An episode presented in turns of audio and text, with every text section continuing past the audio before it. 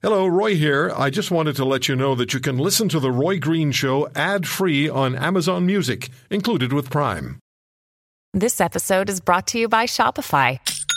Forget the frustration of picking commerce platforms when you switch your business to Shopify, the global commerce platform that supercharges your selling wherever you sell. With Shopify, you'll harness the same intuitive features, trusted apps, and powerful analytics used by the world's leading brands. Sign up today for your $1 per month trial period at shopify.com slash tech, all lowercase. That's shopify.com slash tech.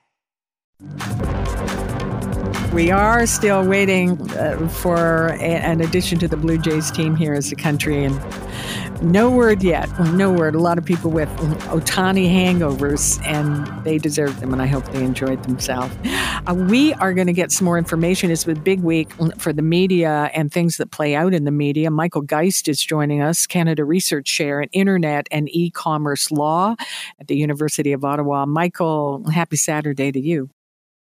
Oh, hi, thanks for having me. Actually, I, I think I just saw that Otani may have uh, posted on his Instagram that he's signing with the Dodgers. Oh, no. Yeah. Ah, the hope for healing and joy. Thank you. I bet you didn't know you would be bringing that to us, but thank you, Michael. I've been checking in all the all the breaks there, so I missed it. All right, so we have no hope. Let's find our own joy here, Michael. Let's start with the medium bill C11. You've been just uh, laser focused on this and appeared before the CRTC, and I thought it was uh, fascinating as following the hearing and and seeing some of the clips of it, and our and I I think finally this story may be resonating with Canadians. They're making their own choices. They're saying, I want to do this, that, and the other. And this bill is is attempting uh, to put some lay down the law in all of those things. What did you think about the hearings, the CRTC? Yeah, I mean, it was an interesting experience. Did they accomplish what you thought? Sorry? Did they accomplish what you thought? Yeah, I'm having a bit of trouble hearing you, but um, it was my first time appearing before the commission, and I have to say that you know this felt a lot like just a race for a cash grab with the desire to various entities looking for internet streamers to provide them with funding. And I, one of my real concerns was that the concerns of individuals of, of Canadians of the of the viewing public seem often to be lost in the conversation. And how and how would you bring them to the conversations here? Because some of the things that i i watched and i know this is part of your message as well is what do people want? What do consumers want? Are people uh, just entitled to continue to do the same things? What's at stake here michael when you say it should be more about the consumers yeah, well, I mean, there's two elements here. There's the issue of the prospect of the CRTC engaging in regulating user content, and they've largely tried to take that off the table, at least for now. Said, listen, the government says that's not really what they were mm-hmm. interested in. There's a policy direction to that effect, and I guess we'll have to see how this plays out. Some of those bigger questions around, for example, regulating algorithms and discoverability are yet to come. At the moment, this particular hearing was focused almost exclusively on the on the issue of some interim payments, what what streamers would have to pay into the system. The idea being that even before they sort out all these other issues, move ahead with forcing them to pay certain things. And you know, the the perspective I brought when I appeared before the commission was, I listen, I, I recognize that that there are many who would like to see some of those payments, but this is not risk free. That if you require payments that are significant, indeed ones that are in excess of what you find in many other places. There was a risk of market exit, some streamers leaving the country, um, a risk of some deciding not to enter Canada at all, not providing services given some of those extra costs, or that at the end of the day, it would be consumers that would face increased costs, and that it was important for the CRTC to consider those factors as it, as it progresses. It is, and we heard um, from a lot of people in the media. And then, you know, also there was a, a, little bit of a peek on how this new media could work. I thought it, it, it looked like that there was a, a, kind of an explanation of a, a new scenario that would be happening here. And we're also talking, as you just said, about you know, bias in the media and paying the media and all all those things. And plus, we started off the week, Michael, with all those layoffs at the CBC. All these things kind of coming together and, adding extra meaning. I think a little bit at those hearings.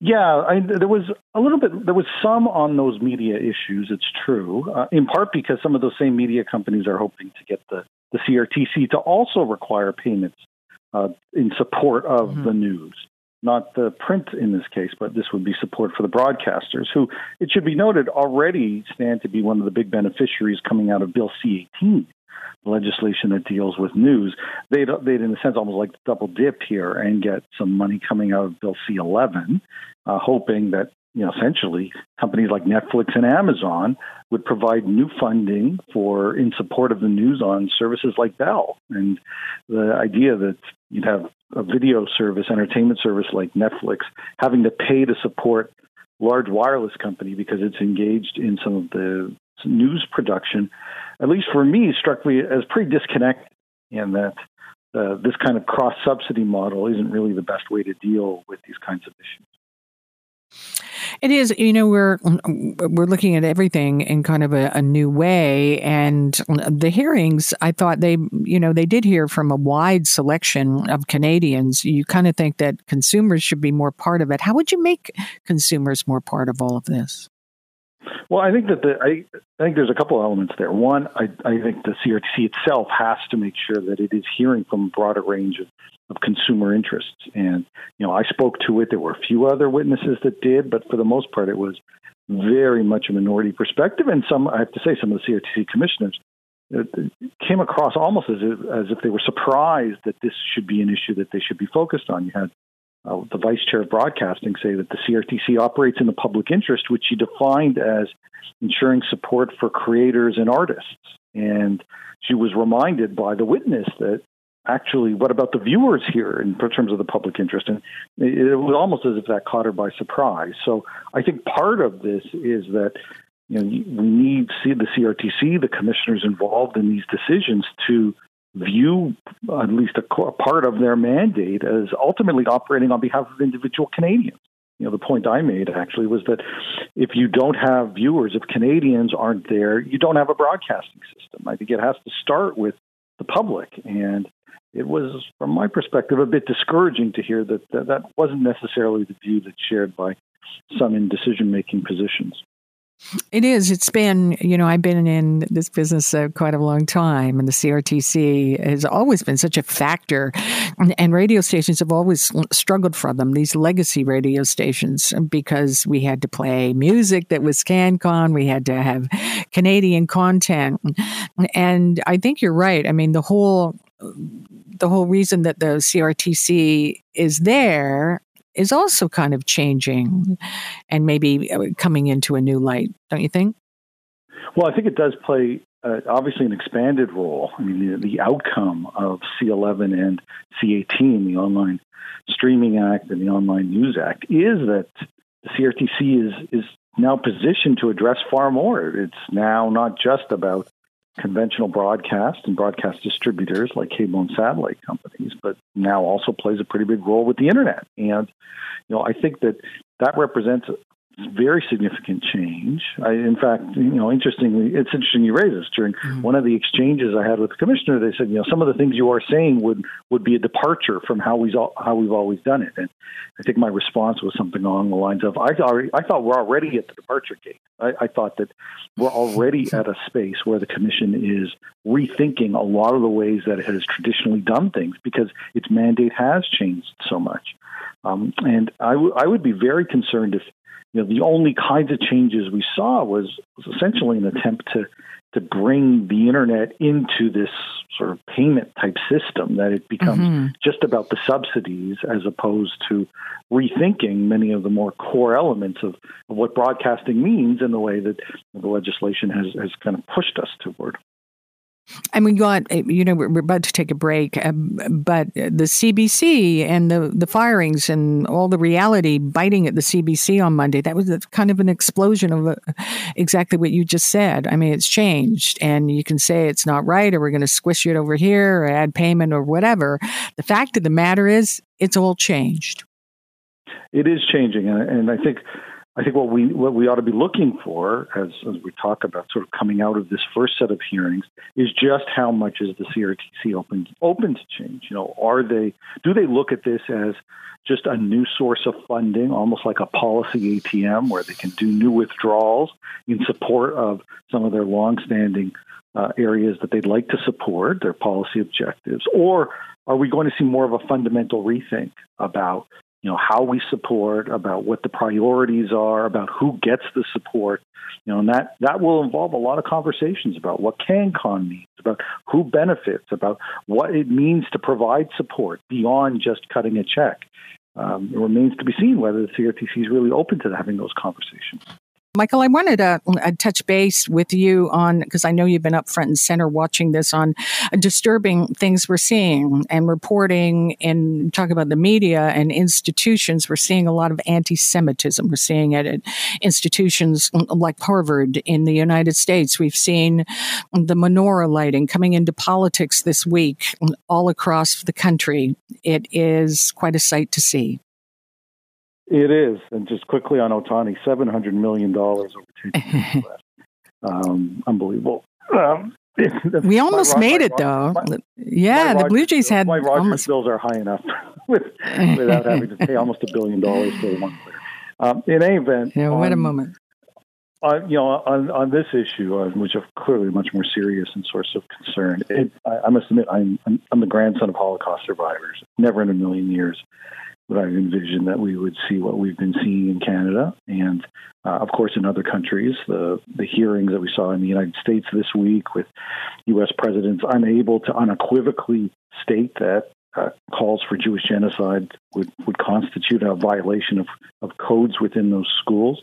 And as you note, the, the, the politicization of, of menorah lighting, whether that's the Calgary mayor refusing to uh, to appear, the controversy in Moncton that we saw, and even now reports in the University of Alberta's law school where um, when a student raised the question whether a menorah might be displayed, the decision was taken to remove everything. They removed Christmas trees and said no to the menorah also. And um, th- these are, are dark times when, when you see that take place. And I never, as I say, never thought I'd see this in Canada. And there's a desperate need for Canadians to speak out strongly against the kind of anti-Semitism that we are now seeing uh, in communities across the country.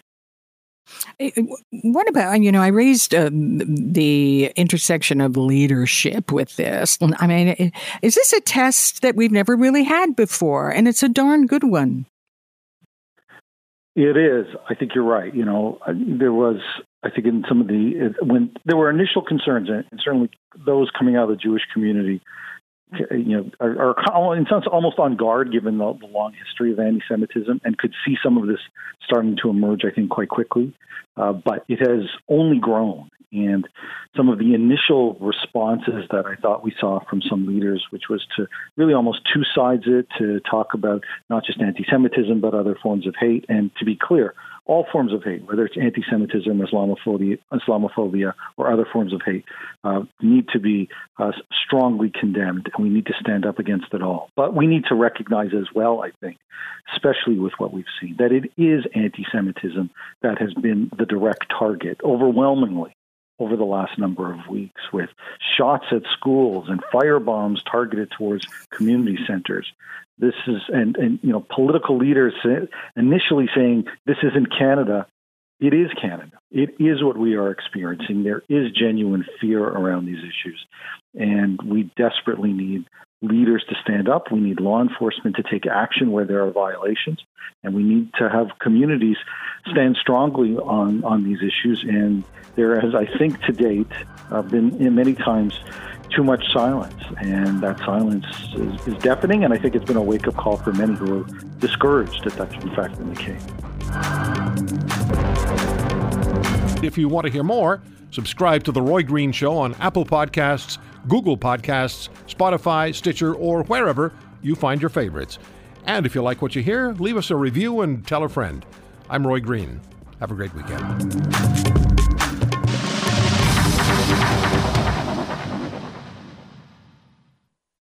Canada may be known for its landscapes and friendly people, but beneath the surface lies a darker side of crime, history, and the paranormal. Since 2017, the award winning Dark Poutine podcast has explored the shadowy corners of the Great White North and beyond, delivering chilling tales from a uniquely Canadian perspective. Hosted by Mike Brown and Matthew Stockton with over 300 episodes and fresh releases every Monday, Dark Poutine is your weekly ticket to the creepier side of Canada. Listen to Dark Poutine on Apple, Spotify, Amazon Music, or wherever you get your podcasts.